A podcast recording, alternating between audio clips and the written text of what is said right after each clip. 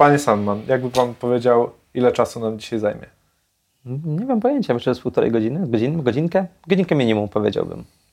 Tak Dob- uważam. Dobrze, to, to tak się będziemy starali. A Dobra. jak nam wyjdzie więcej, to ty będziesz ich przepraszał wszystkich. Za co? To więcej materiału do słuchania. I tak ludzie nie oglądają całości, tylko skipują sobie części. Tak mówisz? Nie, tak robię. Skipujecie? Tak jak Sandman? Musicie nam to koniecznie powiedzieć w komentarzach. Dzień dobry moi mili. Nightcast, odcinek pierwszy w nowym roku, dwa tysiące dwudziestym trzecim. Trzecim, tak, jest dwa tysiące dwudziesty trzeci. Co prawda my to jeszcze nagrywamy w grudniu, ale no tylko po to, żebyście wy już mogli tego um, słuchać i oglądać to zaraz w nowym roku. Mam nadzieję, że e, brzuchy jeszcze pełne po świętach. E, zapytałbym ciebie jak tam, ale będzie trochę cringe'owo, bo właśnie powiedziałem, że nagrywamy to w grudniu. Więc na pewno może... będzie pełny brzuch, o, tego jestem pewien. To, to świetnie, świetnie. E, dzisiaj moim i oczywiście waszym gościem jest Sir Sandman. Cześć, Cześć. Przemku. Cześć, e, panie Rudej. O, no, to... Sir Rudeju. O, to jest ciekawe, bo e, akurat w twoim wypadku jest dosyć łatwo, bo masz takie proste słowo, które jest normalnym słowem. Sandman? Tak. Tak, sumie... to połączenie w sobie dwóch słów, ale jest też taki bohater na przykład. Tak, Sandman. Tak, a w moim przypadku jest dziwnie i ludzie zawsze czytają inaczej i mówią inaczej. Więc to nie jest... też inaczej piszą, jak jest Rudej to jest J, jak mówisz, nie? A, a ty masz przez Y. Tak, i najlepsze jest to, że to wszystko tylko po to, żeby zagranicznym było łatwiej czytać no. i pisać. Zresztą już to mówiłem, nie będę się tu powtarzał, bo już nie, zaraz e, skipną właśnie te... O, taki moment. Ale żebyście tak szybko nie skipowali, to powiemy wam, o czym dzisiaj będziemy gadali, a temat, e, moi drodzy, jest e, nietypowy jak, chyba jak na, jak na Nightcast, bo pierwszy raz robimy sobie... retro projektu. Wow. E, I będziemy rozmawiali o naszej grze, czyli o ToolZap. A dokładniej to Sandman będzie o niej opowiadał. A ty będziesz zadawał pytania. Ale postaram się pytania. Opowiedzieć, co wiem, co pamiętam. Tak. E, jakby nie, nie byłeś jedyną osobą, nie. która nad tym pracowała. Pewnie każdy by rzucił mi jeszcze jakieś inne insajdy, inne historyjki. E, ale zanim do tego przejdziemy, to zrobimy sobie e, mały wywiadzik na temat tego, kim e, jest, e, kim jest Sandman. Dobrze, okay, więc powiedz, powiedz mi, e, kochany, jak to się stało, że znalazłeś się w The Knights of Unity? O, to jest długa historia. No to dawaj. E... Mamy czas. Tak naprawdę, jak tylko skończyłem studia za granicą, studiowałem w Anglii, wróciłem do Polski i zacząłem szukać czegoś w game devie, czegokolwiek naprawdę. Były trzy nieudane próby w różnych opcjach. Najpierw trafiłem do pewnych studentów, którzy rozmowę o pracę przeprowadzili u siebie w mieszkaniu, okay. co mnie już odrzuciło. Wytrzymałem tam cały tydzień. Potem były dwie jeszcze podobne sytuacje, które nie przerodziły się w dalszą współpracę. No i pojawili się Knightsi, którzy wtedy byli bardzo małą firmą, bo to było pięć lat temu już, mhm. więc było tam czternaście, bodajże szesnaście osób. Um, no i tak się stało, że spodobało mi się na tyle po pierwszym, drugim, trzecim miesiącu, że jestem tu już pięć lat. A pierwszy, pierwszy mój miesiąc był tak naprawdę stażem. Nie miałem pojęcia, czy zostanę na dłużej, czy powiedzą mi do widzenia. A chociaż chcieli ci zapłacić po, za, ten, za ten pierwszy miesiąc? Nie odpowiem ci na to pytanie. Pierwszy miesiąc był próbny, tak powiedzmy. Pierwszy miesiąc był próbny, ale jestem zadowolony i oni też chyba zadowoleni, no, że, że jestem tutaj. Ja ci powiem tak, jakby nie byli, to byś tutaj nie siedział pięć lat. To prawda. Chyba, że... Chyba, że wiesz, są takie rzeczy jak syndrom sztokholmski i tak dalej. Albo mi byś... dalej nie płacą, nie? Albo. Nie no. Płacą ci? Płacą mi. Dobrze, dobrze, to dobrze. Eee, czym się tutaj zajmujesz? Jestem Unity developerem, tudzież game developerem.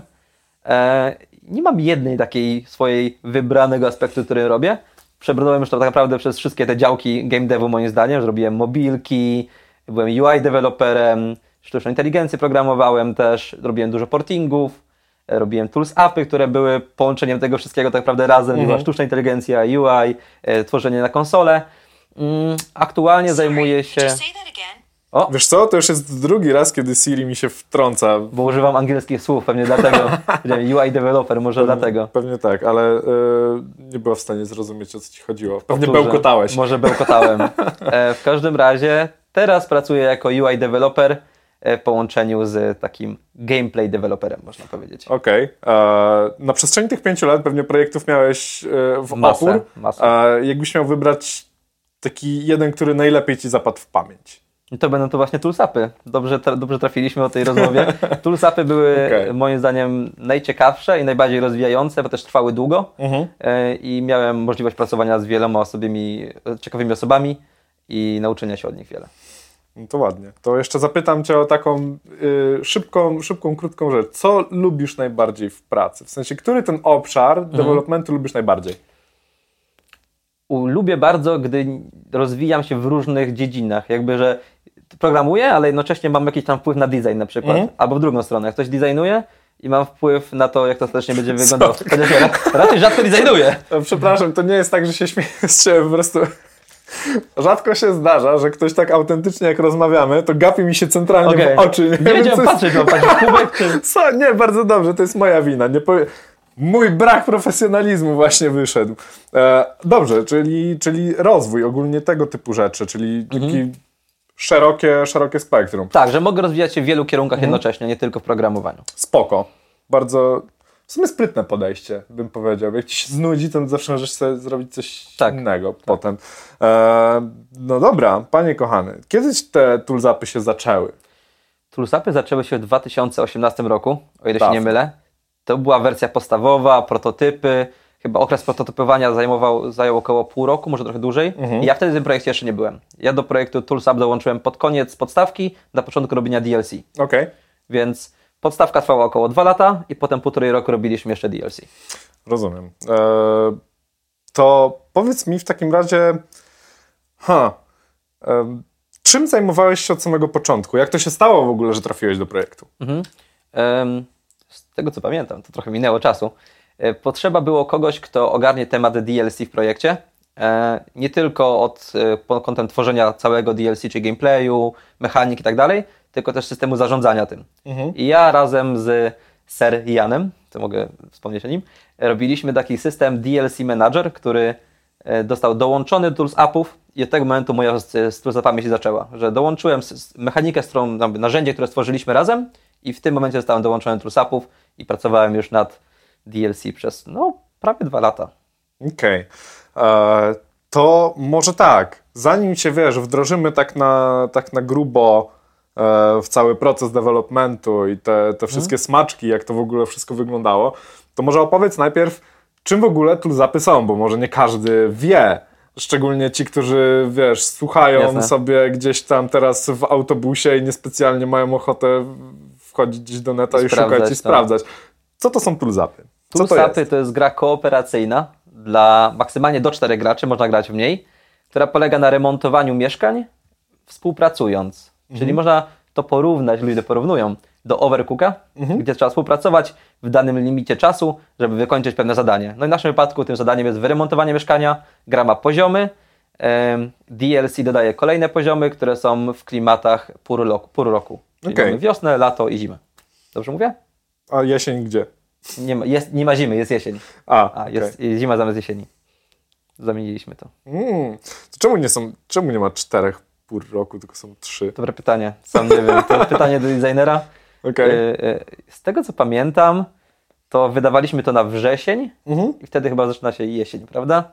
No więc po prostu chcieliśmy to tak zrobić, żeby A. te pory roku były te, które minęły w tym danym roku.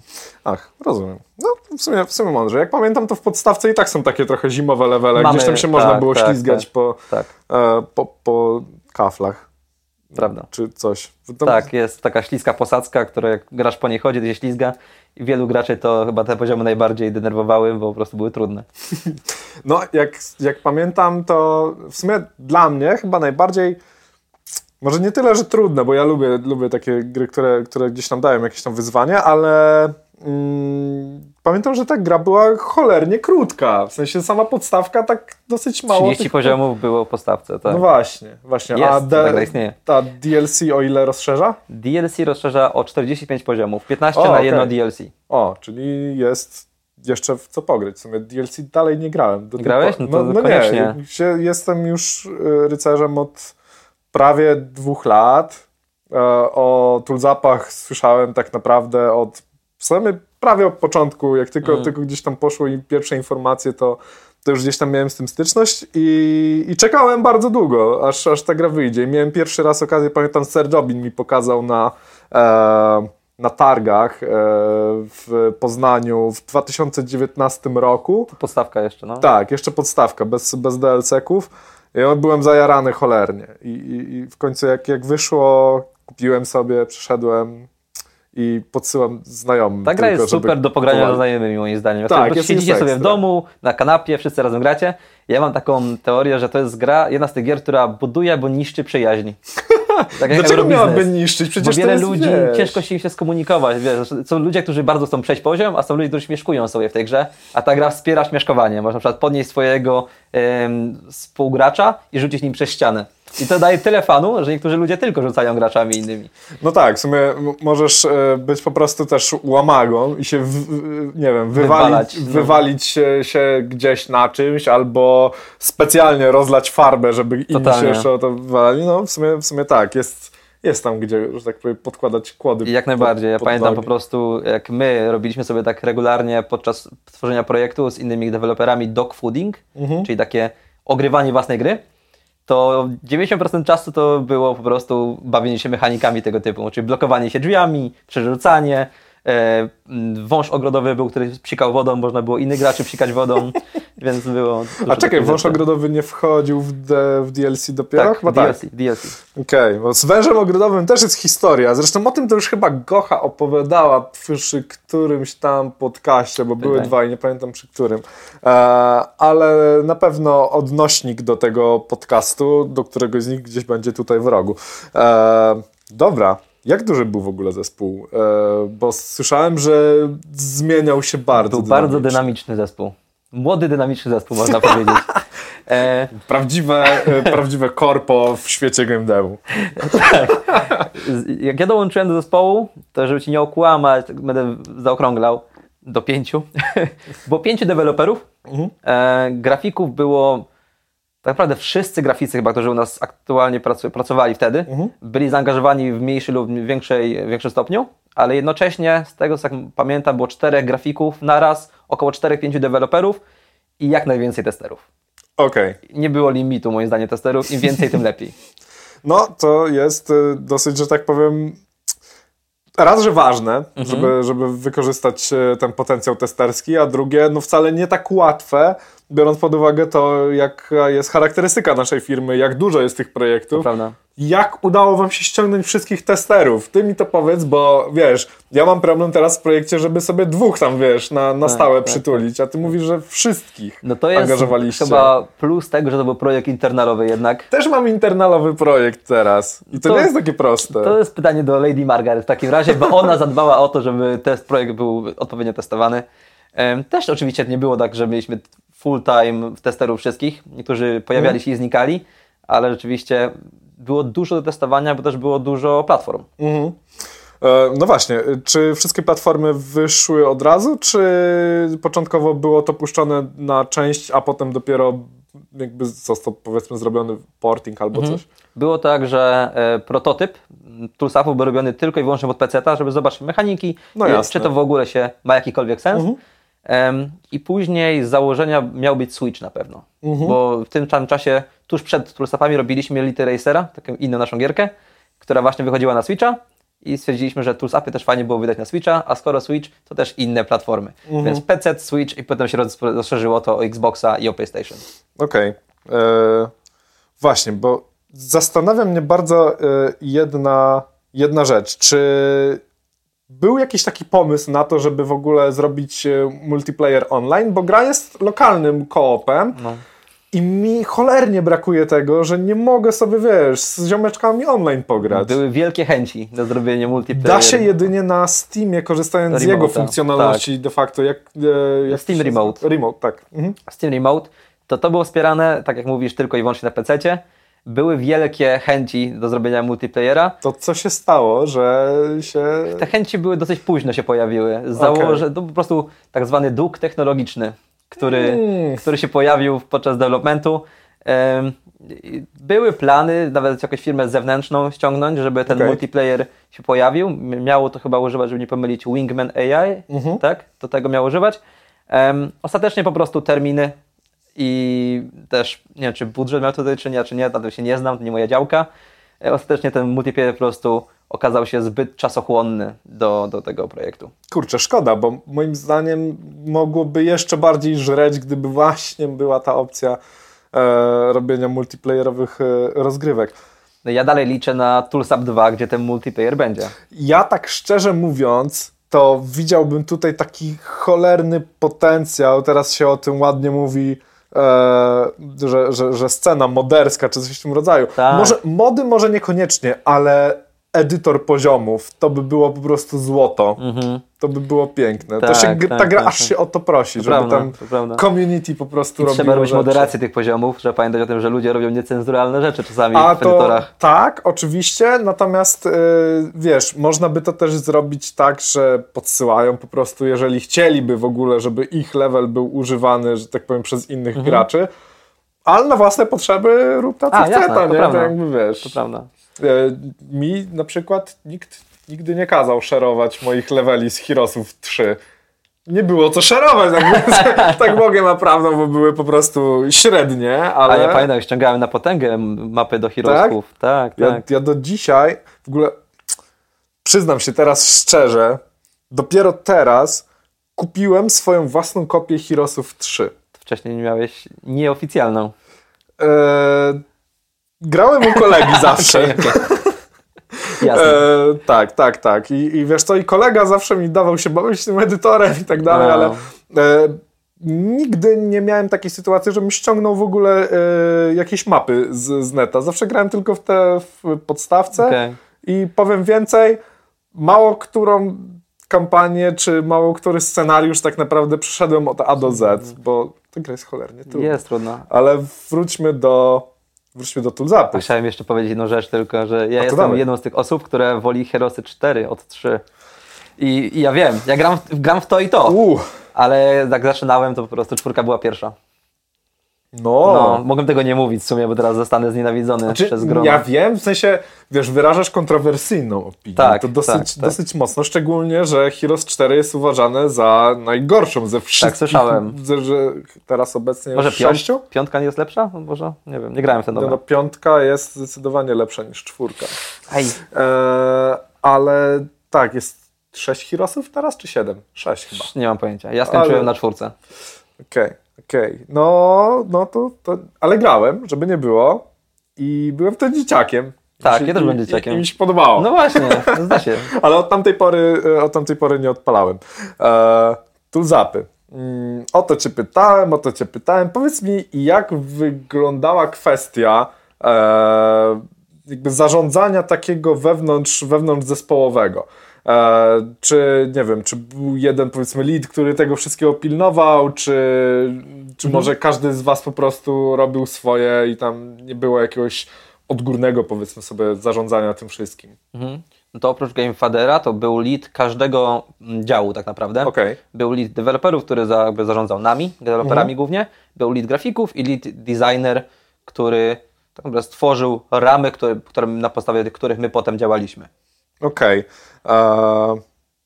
Czy... Albo jeszcze inaczej. E, twoim zdaniem, o właśnie, mhm. e, jakbyś miał powiedzieć taka najtrudniejsza rzecz w całym procesie developmentu.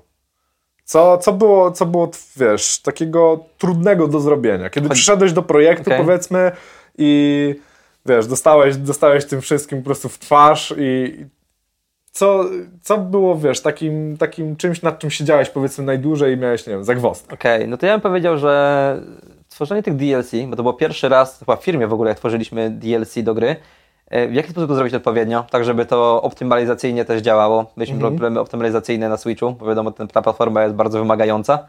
Mm, rozkminianie tego tak naprawdę i uczenie się na projekcie, bo tak trzeba było zrobić w tym wypadku. To było bardzo czasochłonne i wymagało dużo zaangażowania nie tylko z mojej strony, ale też ze strony moich współpracowników. To, to myślę, że D L C, nie mówiąc już o jakichś tam pojedynczych takich mechanikach w grze, bo też były takie, które zajmowały dużo czasu, jak na przykład ten wąż wspomniany przez Margaret, czy jakaś sztuczna inteligencja. E, no właśnie, wspomniany, wspomniany wąż, to do, do niego przejdziemy jeszcze, bo to no jest, na pewno. To jest całkiem, całkiem zabawnie się to oglądało. E, zresztą e, tak jak Pewnie, pewnie ci, co oglądają na YouTubie, to już zdążyli coś tam zobaczyć, ale ci, którzy nas słuchają gdzieś na jakichś platformach innych, to polecam jednak ten odcinek sobie wrzucić na YouTubie, bo są dorzucone smaczki mm.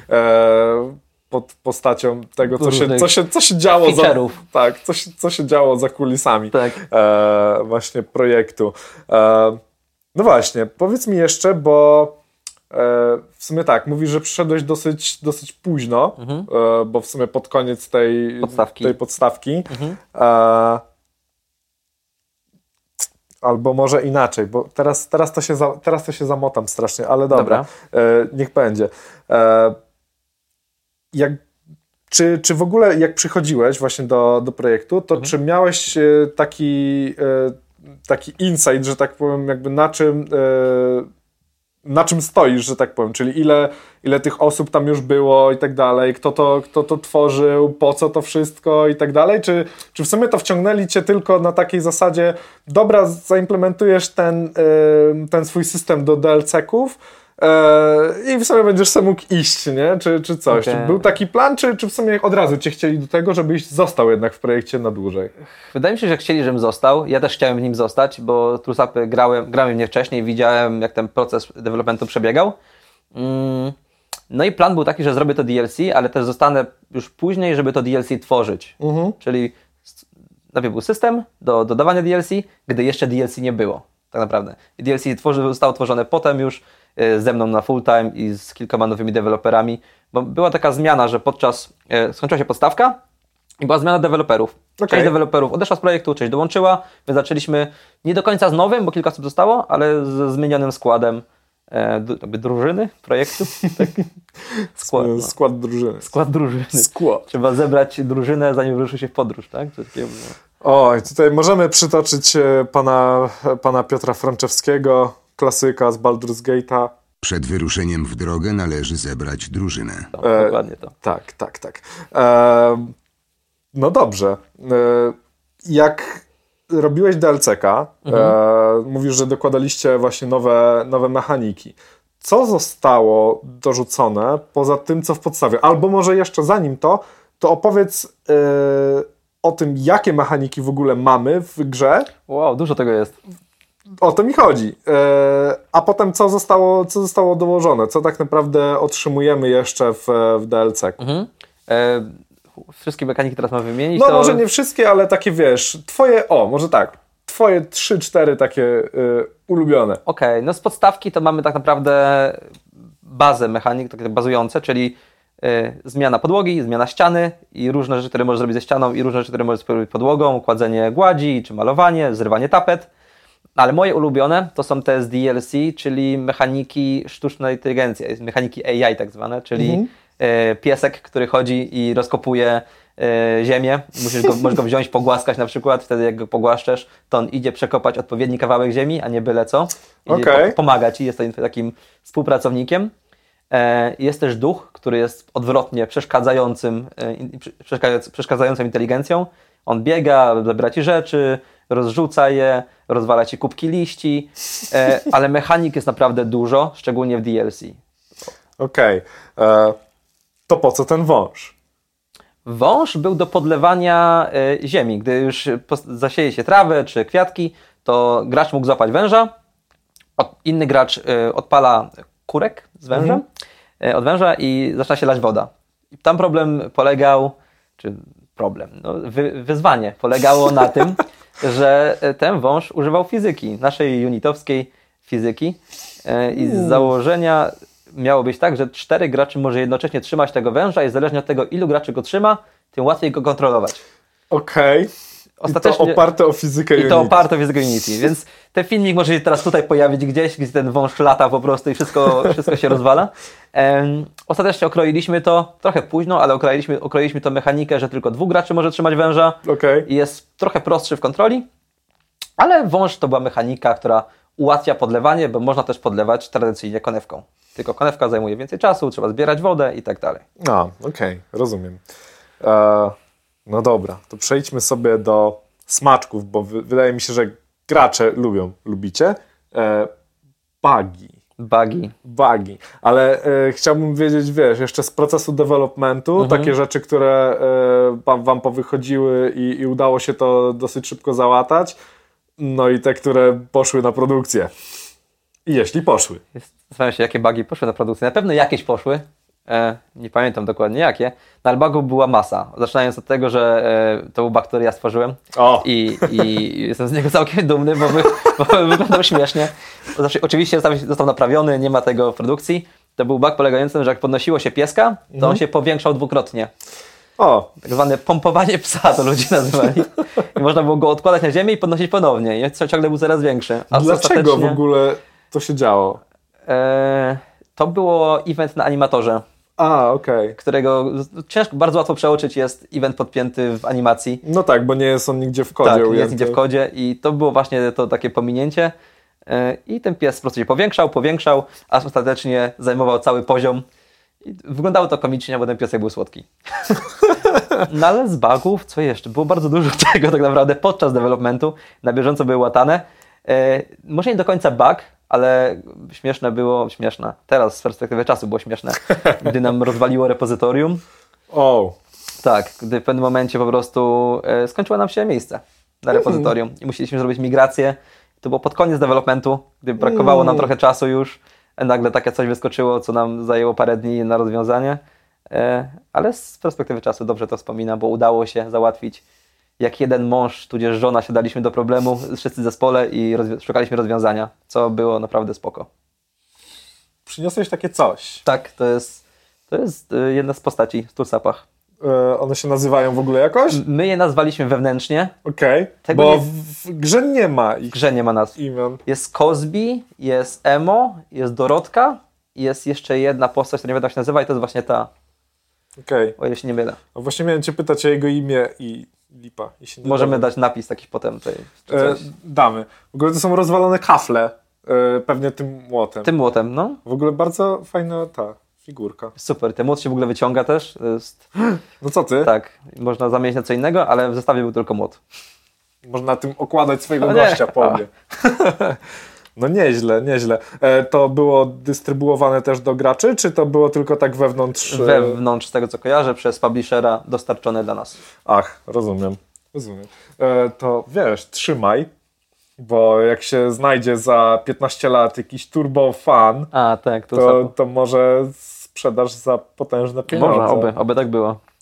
E, ci, co teraz oglądają, przypomnijcie sobie o tym pięknym dziele sztuki za jakieś piętnaście lat i odezwijcie się do Sandmana z kupą pieniędzy. On chętnie przytuli. Na pewno. Jak najbardziej.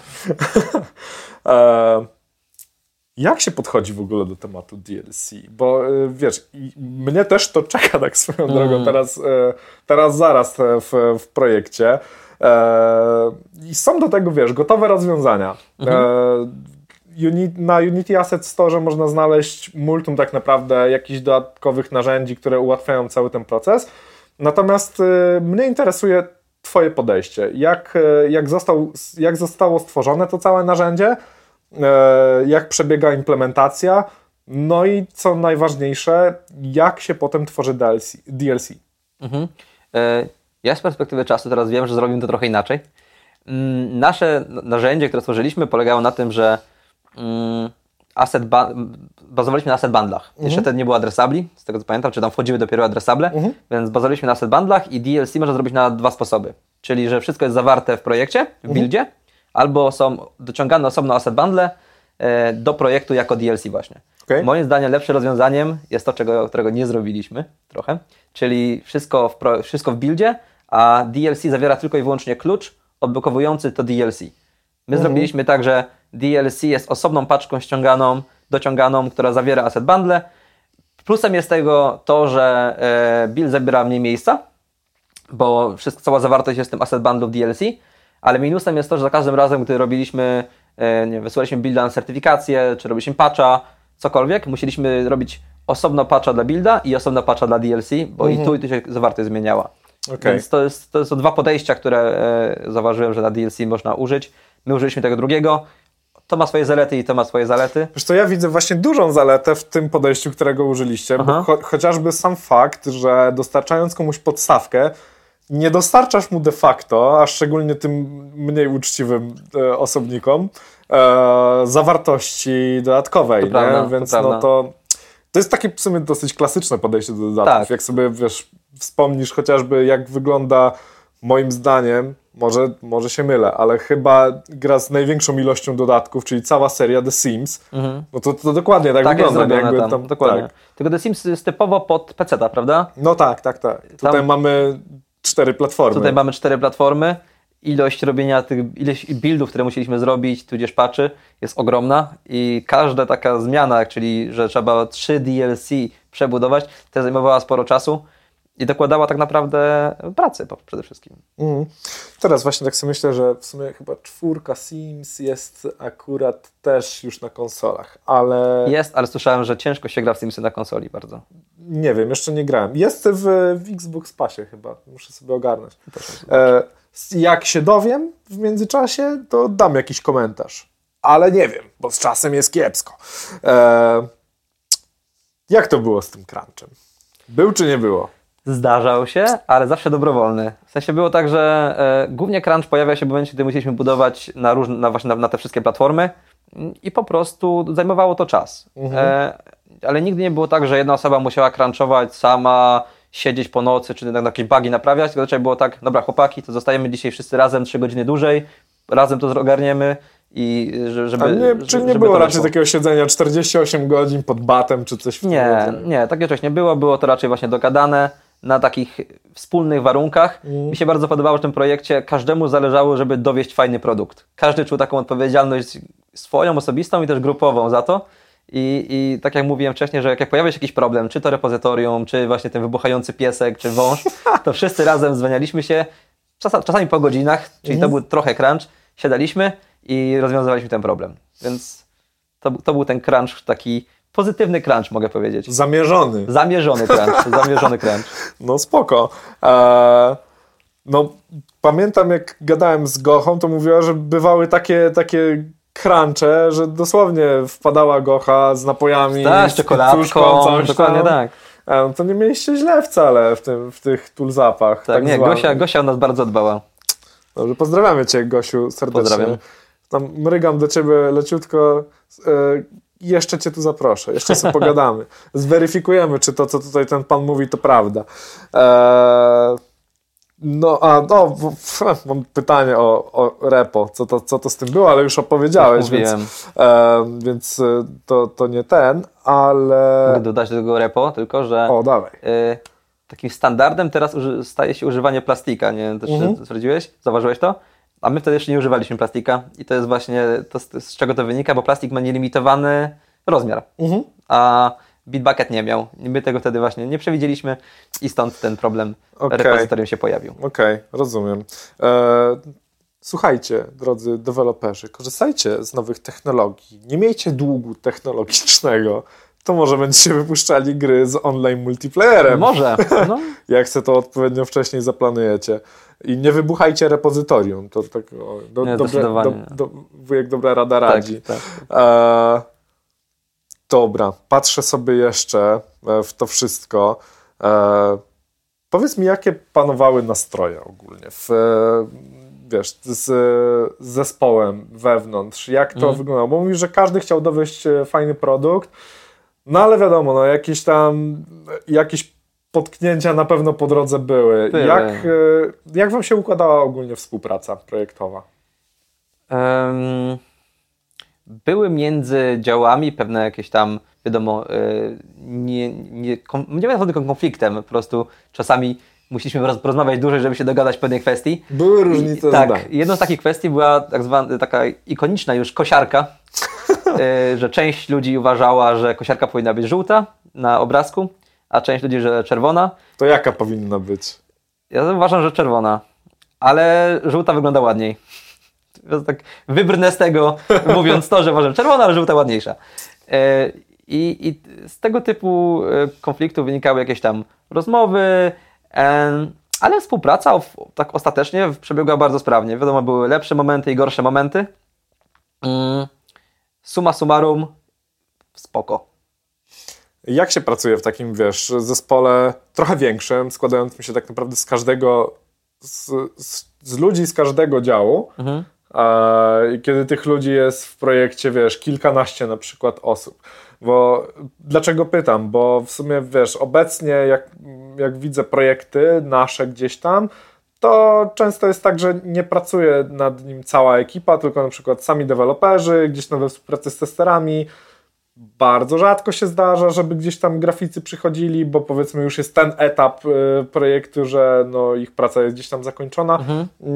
Y, jak ci się pracowało, wiesz, w zespole, który składał się no, praktycznie z każdego, z każdego działu? Mhm. No oprócz tego, że każdy miał z każdym indywidualne jakieś tam y, rozmowy i kontakty, że gdybyśmy, nie wiem, jak ja współpracowałem z, z danym grafikiem, który zajmował się na przykład tylko postaciami i animacjami postaci, to oprócz tego, że rozmawiałem z nim na priv, to mieliśmy cotygodniowe spotkania wszystkich, wszystkich w zespole, czyli grafików yy, i yy, programistów i designerów, rozmawialiśmy, a oprócz tego mieliśmy daily, gdzie spotykaliśmy się tylko i wyłącznie jako programiści i ustaliliśmy rzeczy, które poruszymy na weekly, więc mogliśmy sobie dogadać, żeby jak najbardziej skrócić rozmowę tą weekly i przejść do sedna, to mogliśmy dogadać sobie na co dzień, co potrzebujemy, żeby tam to streścić i, i dostać tam takie rzetelne informacje.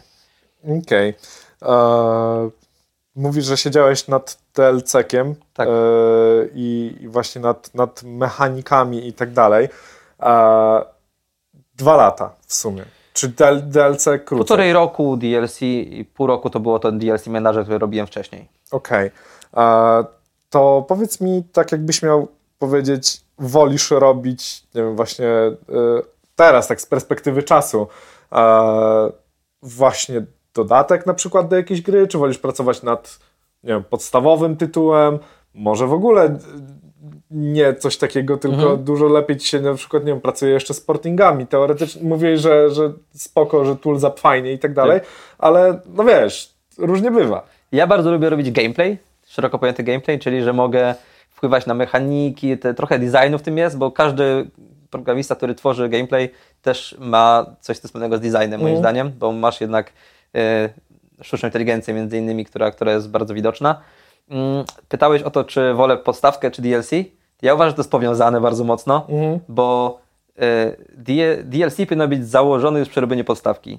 Tak naprawdę. Jest o wiele łatwiej zrobić D L C, jeśli już wiemy, że robią podstawkę, ono będzie w przyszłości. Mm-hmm. To okay. jest, z tego nie będzie tego długu technologicznego, o którym rozmawialiśmy, że kończymy projekt i okej, okay, to jeszcze D L C, mhm. no i w tym momencie mamy, ej, ale może refaktor najpierw. No tak. I czasami tak. nie ma na to czasu, czasami jest.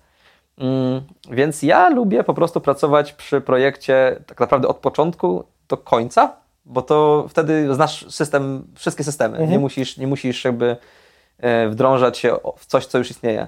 Okej. Okay. Myślisz, że tak, wiesz, twoim zdaniem oczywiście, to był na przykład dobrze udokumentowany projekt, w sensie e, wiemy jak jest. Mm-hmm. Mm. Dokumentacja często to jest po prostu głowa najstarszego dewa w projekcie. To prawda. Jak tutaj było? Jeśli chodzi o G D D, czyli ten Game Design Document, to y, z założenia pierwsza wersja była bardzo obszerna i miała dużo informacji, ale jak projekt ewoluował i powstawały ciągle nowe mechaniki, nowe rzeczy, to G D D nie zawsze było aktualizowane. Mm. Więc ostatecznie na końcu było tak, że więcej było wiedzy w naszych głowach i w jakichś tam małych dokumentach niż w tym globalnym, dużym G D D, które mimo wszystko na początku było bardzo obszerne i całą bazę gry zawierało, co, co ta gra ma robić i co w niej będzie. Po prostu podczas ewolucji no, zabrakło trochę aktualizacji tego, ale jeśli chodzi o dokumentację techniczną, to jestem bardzo zadowolony i uważam, że to jest mega fajna rzecz, żeby zrobić takie build stepsy, do, na przykład jak się buduje grę na różne mhm. platformy, to mi bardzo pomogło, żeby robiliśmy dokument pod każdą platformę, jak zbudować na przykład developer builda, release builda, patcha, czy też mhm. D L C, bo dzięki temu, gdy ja na przykład nie mogłem, byłem na wakacjach czy gdzieś, ktoś inny mógł zrobić builda i dokładnie miał opisane w stepach po kolei w dokumencie, jak to zrobić. Okej. Okay. Czyli nie korzystaliście sobie z y, takich dobrodziejstw technologii Jenkins. Jak na przykład Jenkins? Mieliśmy. O. E, mieliśmy Jenkinsa w późniejszym etapie już. Mhm. E, mieliśmy i nie mieliśmy. On momentami się pojawiał, że działał, potem e, zabrakło osoby, która go skonfiguruje odpowiednio. Okay. Więc e, przez długi czas go mieliśmy. Był też okres, że go nie mieliśmy i wtedy budowaliśmy ręcznie, mhm. ale to było krócej i, i, i było, ale było. Okej. Okay. Pracowaliście też z ludźmi z zewnątrz. To nie byli tylko, to nie byli tylko rycerze, tak? Mhm, e, tak. Jak taka współpraca, wiesz, z no, zewnętrznymi członkami zespołu wygląda? I Oni tego... pracowali, nie wiem, z wami tutaj na miejscu, czy, czy to też mhm. było tak, że, że po prostu mieliście jakieś tam ustalone kole, czy... Z tego co pamiętam, to od strony deweloperskiej akurat programistów nie było zewnętrznych. Zewnętrznymi mm. y, pracownikami czy tam współtwórcami był dźwiękowiec, czyli mm. ktoś, osoba, która robiła muzykę i sound efekty chyba też. Mm. Y, I jedna graficzka.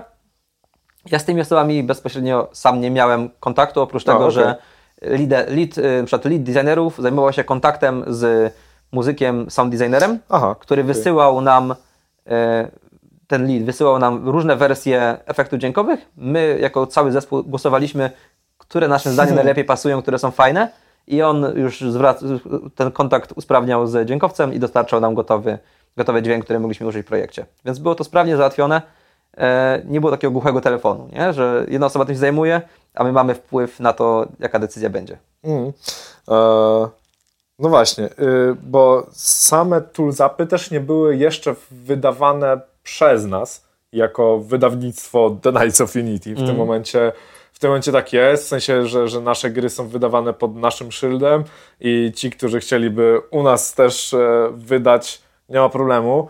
Młodzi twórcy, jak chcecie, to wiecie, tam do naszych salesów się można odezwać, na pewno z wami przedyskutują temat.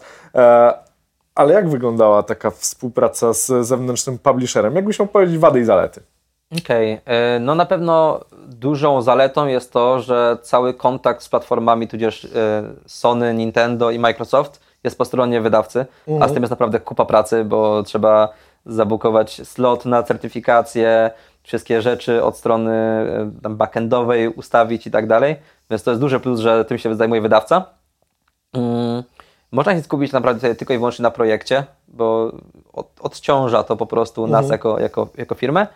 Um, za, z wad to uważam, że um, nie zawsze jest to spójne z naszą wizją, prawda, że nasi graficy mogą mieć trochę inną wizję na to, jak, jak gra będzie reklamowana, jakie asety będą używane do reklamy tej, grafi, tej, tej, tej gry i nie zawsze wszystkim y, to pasowało, no ale tak jak mówisz, wady i zalety tego i tego rozwiązania. Hmm, chyba tyle, chyba że ty coś masz co z własnego doświadczenia, wiesz? Nie, no w sensie w sumie chyba nie, na pewno nie w kwestii, w kwestii toolzap, bo ja okay. akurat nie miałem w ogóle do, do czynienia z, z tym projektem. W sumie to, co mówisz, no jakby ja też pracowałem tylko z zewnętrznymi wydawcami w ten sposób, że nawet nie przy naszych projektach, mhm. tylko w sumie przy portingach, więc no my jako The Knights of Unity mieliśmy na przykład kontakt z wydawcą bezpośrednio, przez niego był kontakt z teamem deweloperskim, czasami to było, czasami to było łączone, że tak powiem, że mieliśmy wspólne jakieś, nie wiem, kole i z wydawcą, i z, mhm. z oryginalnym deweloperem. No, ale no, dla mnie to tam nie robiło wtedy żadnej różnicy. Prawda, nie, czasami komunikacyjnie po prostu to... może być to trochę cięższe, bo wiadomo, robi, idziemy poprzez pośrednika to. No, trochę Czyli tak. na przykład jak e, Sony, czy Nintendo, czy też Tencent chiński miał jakieś zażalenia e, czy zmiany do gry, no to, to szło do publishera, publisher to u siebie procesował, dopiero wysyłał do nas. U nas to procesowało, wracało do publishera, czy jeszcze raz z powrotem tam, więc wiadomo, trochę to w czasie się przeciągało, ale było ułatwieniem, bo my mogliśmy skupić się na swojej robocie, oni na swojej i tak dalej. Właśnie, dobrze, że wspominałeś o Chinach. O, e... celowo. No popatrz go. E... Toolzapy wyszły na rynek chiński też. Tak, e... czy nie? Ojeju, teraz już nie jestem pewien. E... Na pewno miały wyjść. Wydaje mi się, że wyszły, ale trochę zmienione. Bo ja pamiętam właśnie, że była jakaś, jakaś akcja z tym, że coś trzeba było tak. zmieniać, bo rynek chiński. Tak. Pamiętasz, co tam, co tak. tam się nie można działo? Było... Chcieli, żebyśmy przez... wyłączyli mechanikę rzucania graczami. O! Bo jest to rzucanie graczami. e, to na pewno. I mamy też cutscenkę, gdzie samochód wjeżdża na podest i uderza w słup. Taki po prostu znak drogowy, czy lampa. W lampę. W lampę. No, to jest na samym początku, na samym początku podstawki. podstawki mhm. tak. I ta lampa się przychyla. I musieliśmy też to wyciąć z kascenki całkiem, mm. bo uczy to złego prowadzenia samochodem. Mm. Więc takie drobne rzeczy, które się musimy zmienić i ostatecznie Chyba wyszło. Na dziewięćdziesiąt procent można to dopowiedzieć, ale wydaje mi się, że wyszło na rynek chiński z tymi Jak zmianami. Jak coś to potwierdzimy i wrzucimy Jasne. informacje, to na pewno. Eee, o, i tutaj mam ostatnie, ostatnie takie duże pytanie. Częściowo już o to zahaczyliśmy, ale może nie do końca. Budowanie gry na wiele platform. Jak do tego podejść? Mówisz, że mia- mieliście checklistę jakąś mhm. i tak dalej. Eee, Czy korzystając jeszcze wcześniej z Jenkinsa, jakby wykorzystywaliście pełnię możliwości? To znaczy się to było, wiesz, jedziemy, build na wszystkie platformy, powiedzmy naraz, czy coś w tym rodzaju? Czy, e, czy mieliście, powiedzmy, go setupowanego tylko na P C, a resztę trzeba było ręcznie robić? Jak to wyglądało? Przede wszystkim to jest spoko opcja, ja polecam, żeby posiadać lokalną wersję projektu na każdą platformę osobno, mhm. żeby nie zmieniać pomiędzy platformami, bo to zajmuje dużo czasu, szczególnie jak projekt jest duży. To mieliśmy ustawione tak właśnie po stronie Jenkinsa, że mieliśmy cztery lokalne projekty, czy pięć, na każdą platformę i Jenkins zajmował się budowaniem buildów głównie deweloperskich, bo tam nie baliśmy się, że coś pójdzie nie tak. W buildach release'owych często były zmiany regionu na PlayStation, czy age ratingów, tego typu rzeczy, więc buildy release'owe robiliśmy ręcznie. Ale tak jak mówisz, robiliśmy tak, że buildy deweloperskie klikaliśmy raz i wysyłały, wszystkie, wszystkie buildy się tworzyły i wysyłały okay. się na drive'a. E, tylko ten Jenkins w pewnym momencie nam przestał e, służyć i zaczęliśmy, w pewnym momencie zaczęliśmy ręcznie i trochę odpuściliśmy tego Jenkinsa, co też nie było może do końca dobrą opcją, bo powinniśmy go wspierać, ale czasami wiesz jak to bywa, gdy się robi wszystko. I, tak, szczególnie jak zaczyna czasu brakować, tak. to, to, to raczej się przekłada siły na aktywny development, a tak. nie na naprawę gdzieś tam narzędzi.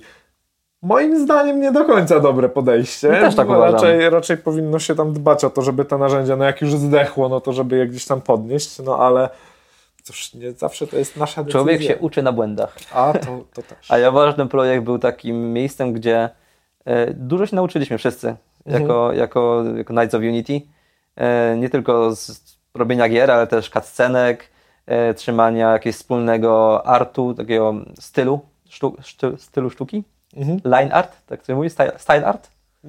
Tak, tak, tak, tak, nie wiem. Chodzi o to, że po prostu art był jednolity, o, o to tak. mi chodzi, że to, to, to się uczyliśmy. E, no i pracy z wydawcą. Art style, to, się, art to, jest, style, to jest, tak. jest takie bardzo ładne słowo. Art style, dokładnie. No pracy z wydawcą, mhm. e, pracy tak naprawdę... W... Here's what I found. O, o, o, o, teraz znalazło. Wiesz co? Ale najlepsze jest to, że nie wiem skąd on wziął, ale yy, wymyślił sobie that song. That song. No w sensie no, ta, ta, ta piosenka i znalazł jakiś utwór kogoś.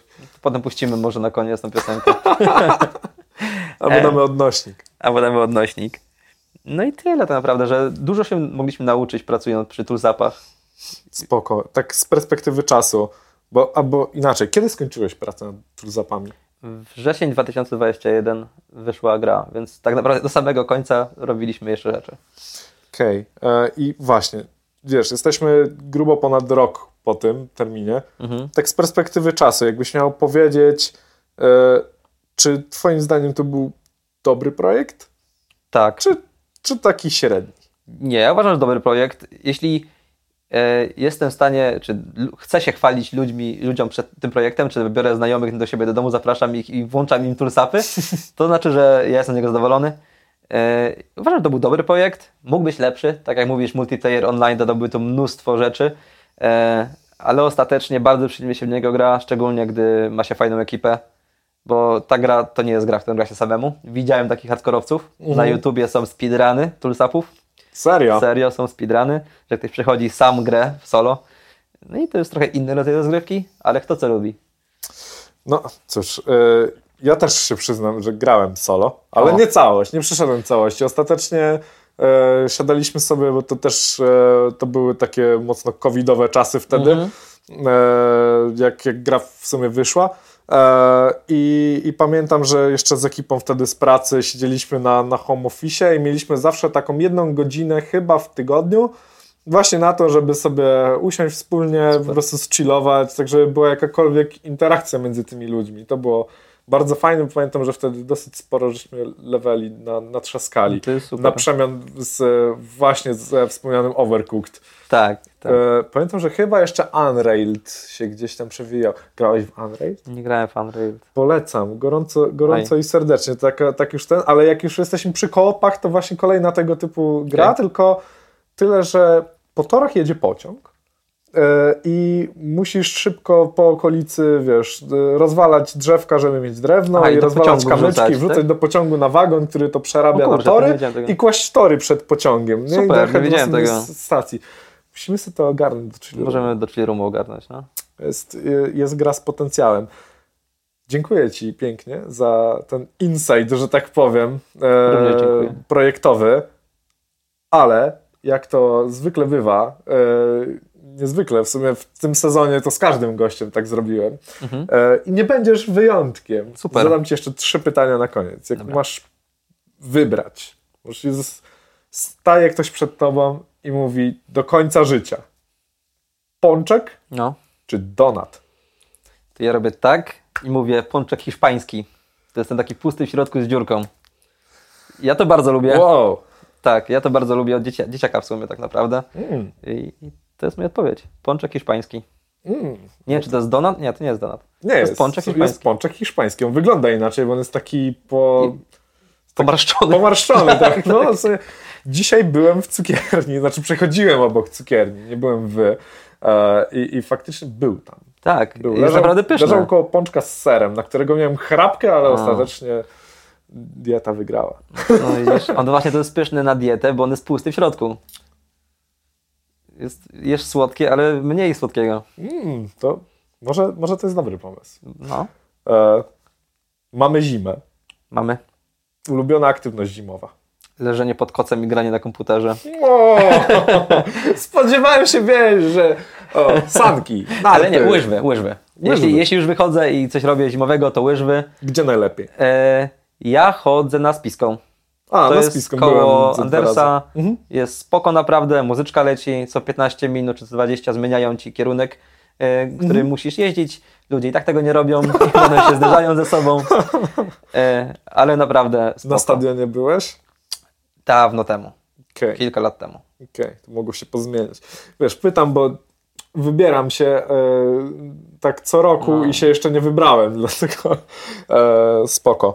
E, wydarzenie kulturalne, które mhm. wybierasz w pierwszej kolejności. No to tutaj muszę powiedzieć, że to jest improwizacja teatralna, bo też tym się zajmuję jakby w wolnych chwilach, jako pasja. Eee, teraz mogę zrobić lokowanie produktu. Mm, grupa Zaspani na Facebooku, zaspani.impro w improv na Instagramie i tam występujemy też we Wrocławiu. Jest dużo innych grup, na które często, często chodzę, tudzież w innych miastach czy we Wrocławiu. Jest to taka niszowa forma sztuki czy kultury, ale bardzo atrakcyjna moim zdaniem. Zachęć mnie. W sensie, do wiesz, improwizacji? Tak, no w sensie, wiesz, robisz to, nie? Nie jest to kabaret, a jest śmieszne. I nie jest to stand-up, bo jest mniej wulgarny, nie obraża ludzi. Jest yy, yy, taką sztuką tworzenia rzeczy na miejscu. My nie mamy nic przygotowanego, nie mamy scenariusza, postaci, reżysera, nic. Wychodzimy mm. na scenę z tego z naszą wyobraźnią, naszą współpracą i z naszym takim wspólnym yy, mindsetem, czy mm. group, group mindem. Bierzemy inspirację od ludzi i na podstawie tej inspiracji tworzymy spektakl. No dobra, a jak właśnie robicie spektakl w sensie takim, że próbujecie zbudować jakąś taką jedną historię na przykład przez cały ten, czy, czy macie też, jak, jak się kojarzy z takich, e, z innych grup z, e, improwizacyjnych, właśnie takie pojedyncze strzały, mhm. gdzie na przykład... To i to. Okay. Zależy bardzo wieczoru. Co jest Twoją ulubioną częścią? Ja lubię tworzyć historię, mhm. gdzie te postacie jakąś taką przemianę przechodzą. czterdziestopięciominutowe spektakle to jest to, co robimy bardzo często u nas. Mhm. E, i, I to jest super, bo możesz rzeczywiście pokazać takie rzeczy, które nie istnieją i nigdy więcej nie powtórzą. A sam jako aktor też przeżywasz to, bo czasami to jest intrygujące. Dużo tego masz? W sensie dużo gracie? Co dwa tygodnie we Wrocławiu w klubie Four Hops o godzinie dwudziestej. No to miejmy nadzieję, że za miesiąc też tak będzie. W sensie za miesiąc od dzisiaj, czyli od naszego I... nagrania. A kiedy ma wyjść? Nie wiesz jeszcze? Nasz odcinek? Tak. Ojejku, to będzie pewnie pierwszy poniedziałek stycznia, ale nie pamiętam teraz, jaka to jest data. Pierwszy Czeka poniedziałek już... to będzie drugi. stycznia? Tak, no to panie kochany. A czwartego czekaj. stycznia gramy w Four Hopsie. To słuchajcie kochani, pojutrze pojutrze e, Sir Sandman zaprasza Zapraszam serdecznie. na improwizacje teatralne. Dziękuję Ci serdecznie. Dziękuję. Fantastyczna rozmowa. E, a Was kochani oczywiście po pierwsze zachęcam do spektakli Sandmana, a po drugie zachęcam do sprawdzenia e, poprzednich odcinków Nightcastu, a po trzecie zachęcam... O, to bardzo ładne jest. Ja Ci zrobię takie zdjęcie. Dobra. e, po trzecie zachęcam do subskrybowania, lajkowania, zostawiania dzwoneczka i komentowania. Niech się niesie. Słyszeliśmy, ja że jest dobry. Myślałem, że zachęcić do grania w ToolZapy. A po czwarte i najważniejsze, no spójrzcie na ten piękny, na ten piękny pyszczek. No spójrzcie tylko na niego. Czyż nie warto? No, pewnie, że warto. Grać albo nie grać. Ale ja mam jeszcze, mam do Ciebie bonusowe pytanie. Okay, o, będziesz miał cztery. To dla tych, co jeszcze nie wyłączyli po pożegnaniu. Tak. No. Opowiedz mi o tym kubku, bo on jest yy, A, wyjątkowy. Tak, to jest kubek, który sam zrobiłem. Mogę do zbliżenia tutaj? No pewnie. To jest kubek, który sam zrobiłem w takim miejscu, które nazywa się Malumika we Wrocławiu, gdzie możesz przyjść, ulepić sobie z gliny co chcesz, a potem wrócić, jak to już jest wypalone i pomalować. O. I takie wyjście zorganizujemy, zorganizujemy sobie właśnie tutaj w Najcach ze znajomymi. Chodzimy i robimy takie rzeczy. To jest dzieło tych właśnie robienia rzeczy. Pięknie. Jest piękne. Jest... Miał bardzo być smok, bardzo ładny. Wyszedł krokodyl trochę. Jest krokodyl. Tak. No, jest taki krokodyl spodwawelski. Tak, kro- krokodyl podwawelski. Dobrze, trzymajcie się kochani. Na razie. Cześć.